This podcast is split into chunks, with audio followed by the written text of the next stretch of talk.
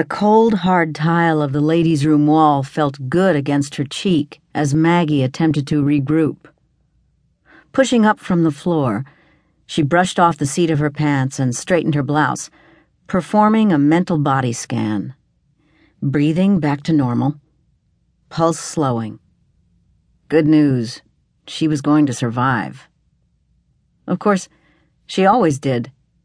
If only her brain could believe it.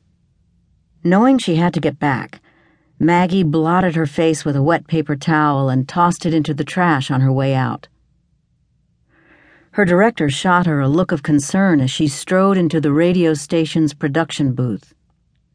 Tall, lanky, and in his mid twenties, David Talbot had been her right hand man since Chicago Great Lakes University had asked her to start a talk show nine months ago.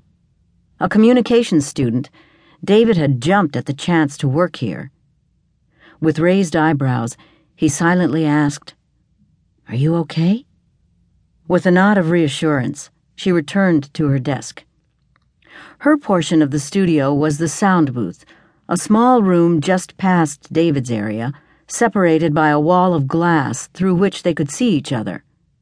As David cued her, she took a sip of water with a hint of lime before speaking into the microphone in front of her. Welcome back to Live with Levine. I'm Dr. Margaret Levine. Her wilted confidence bloomed again as she pulled her theoretical therapist's cloak around her. I've got Dan from downtown Chicago on the line with me. Before the commercial break, Dan, you were telling us about your personal tragedy.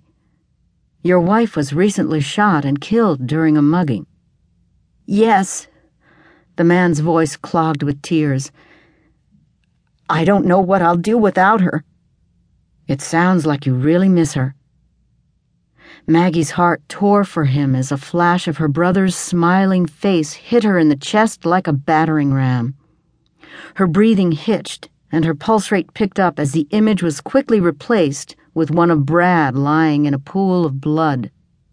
Tell us about your wife, Maggie prompted gently, focusing on her breathing. As Dan from downtown talked through his tears about his wife of five years, she struggled against the urge to flee and curl up in that bathroom stall again. The details of Dan's tragedy were so similar to hers. She couldn't help but think about it, and the remembered images threatened to overwhelm her.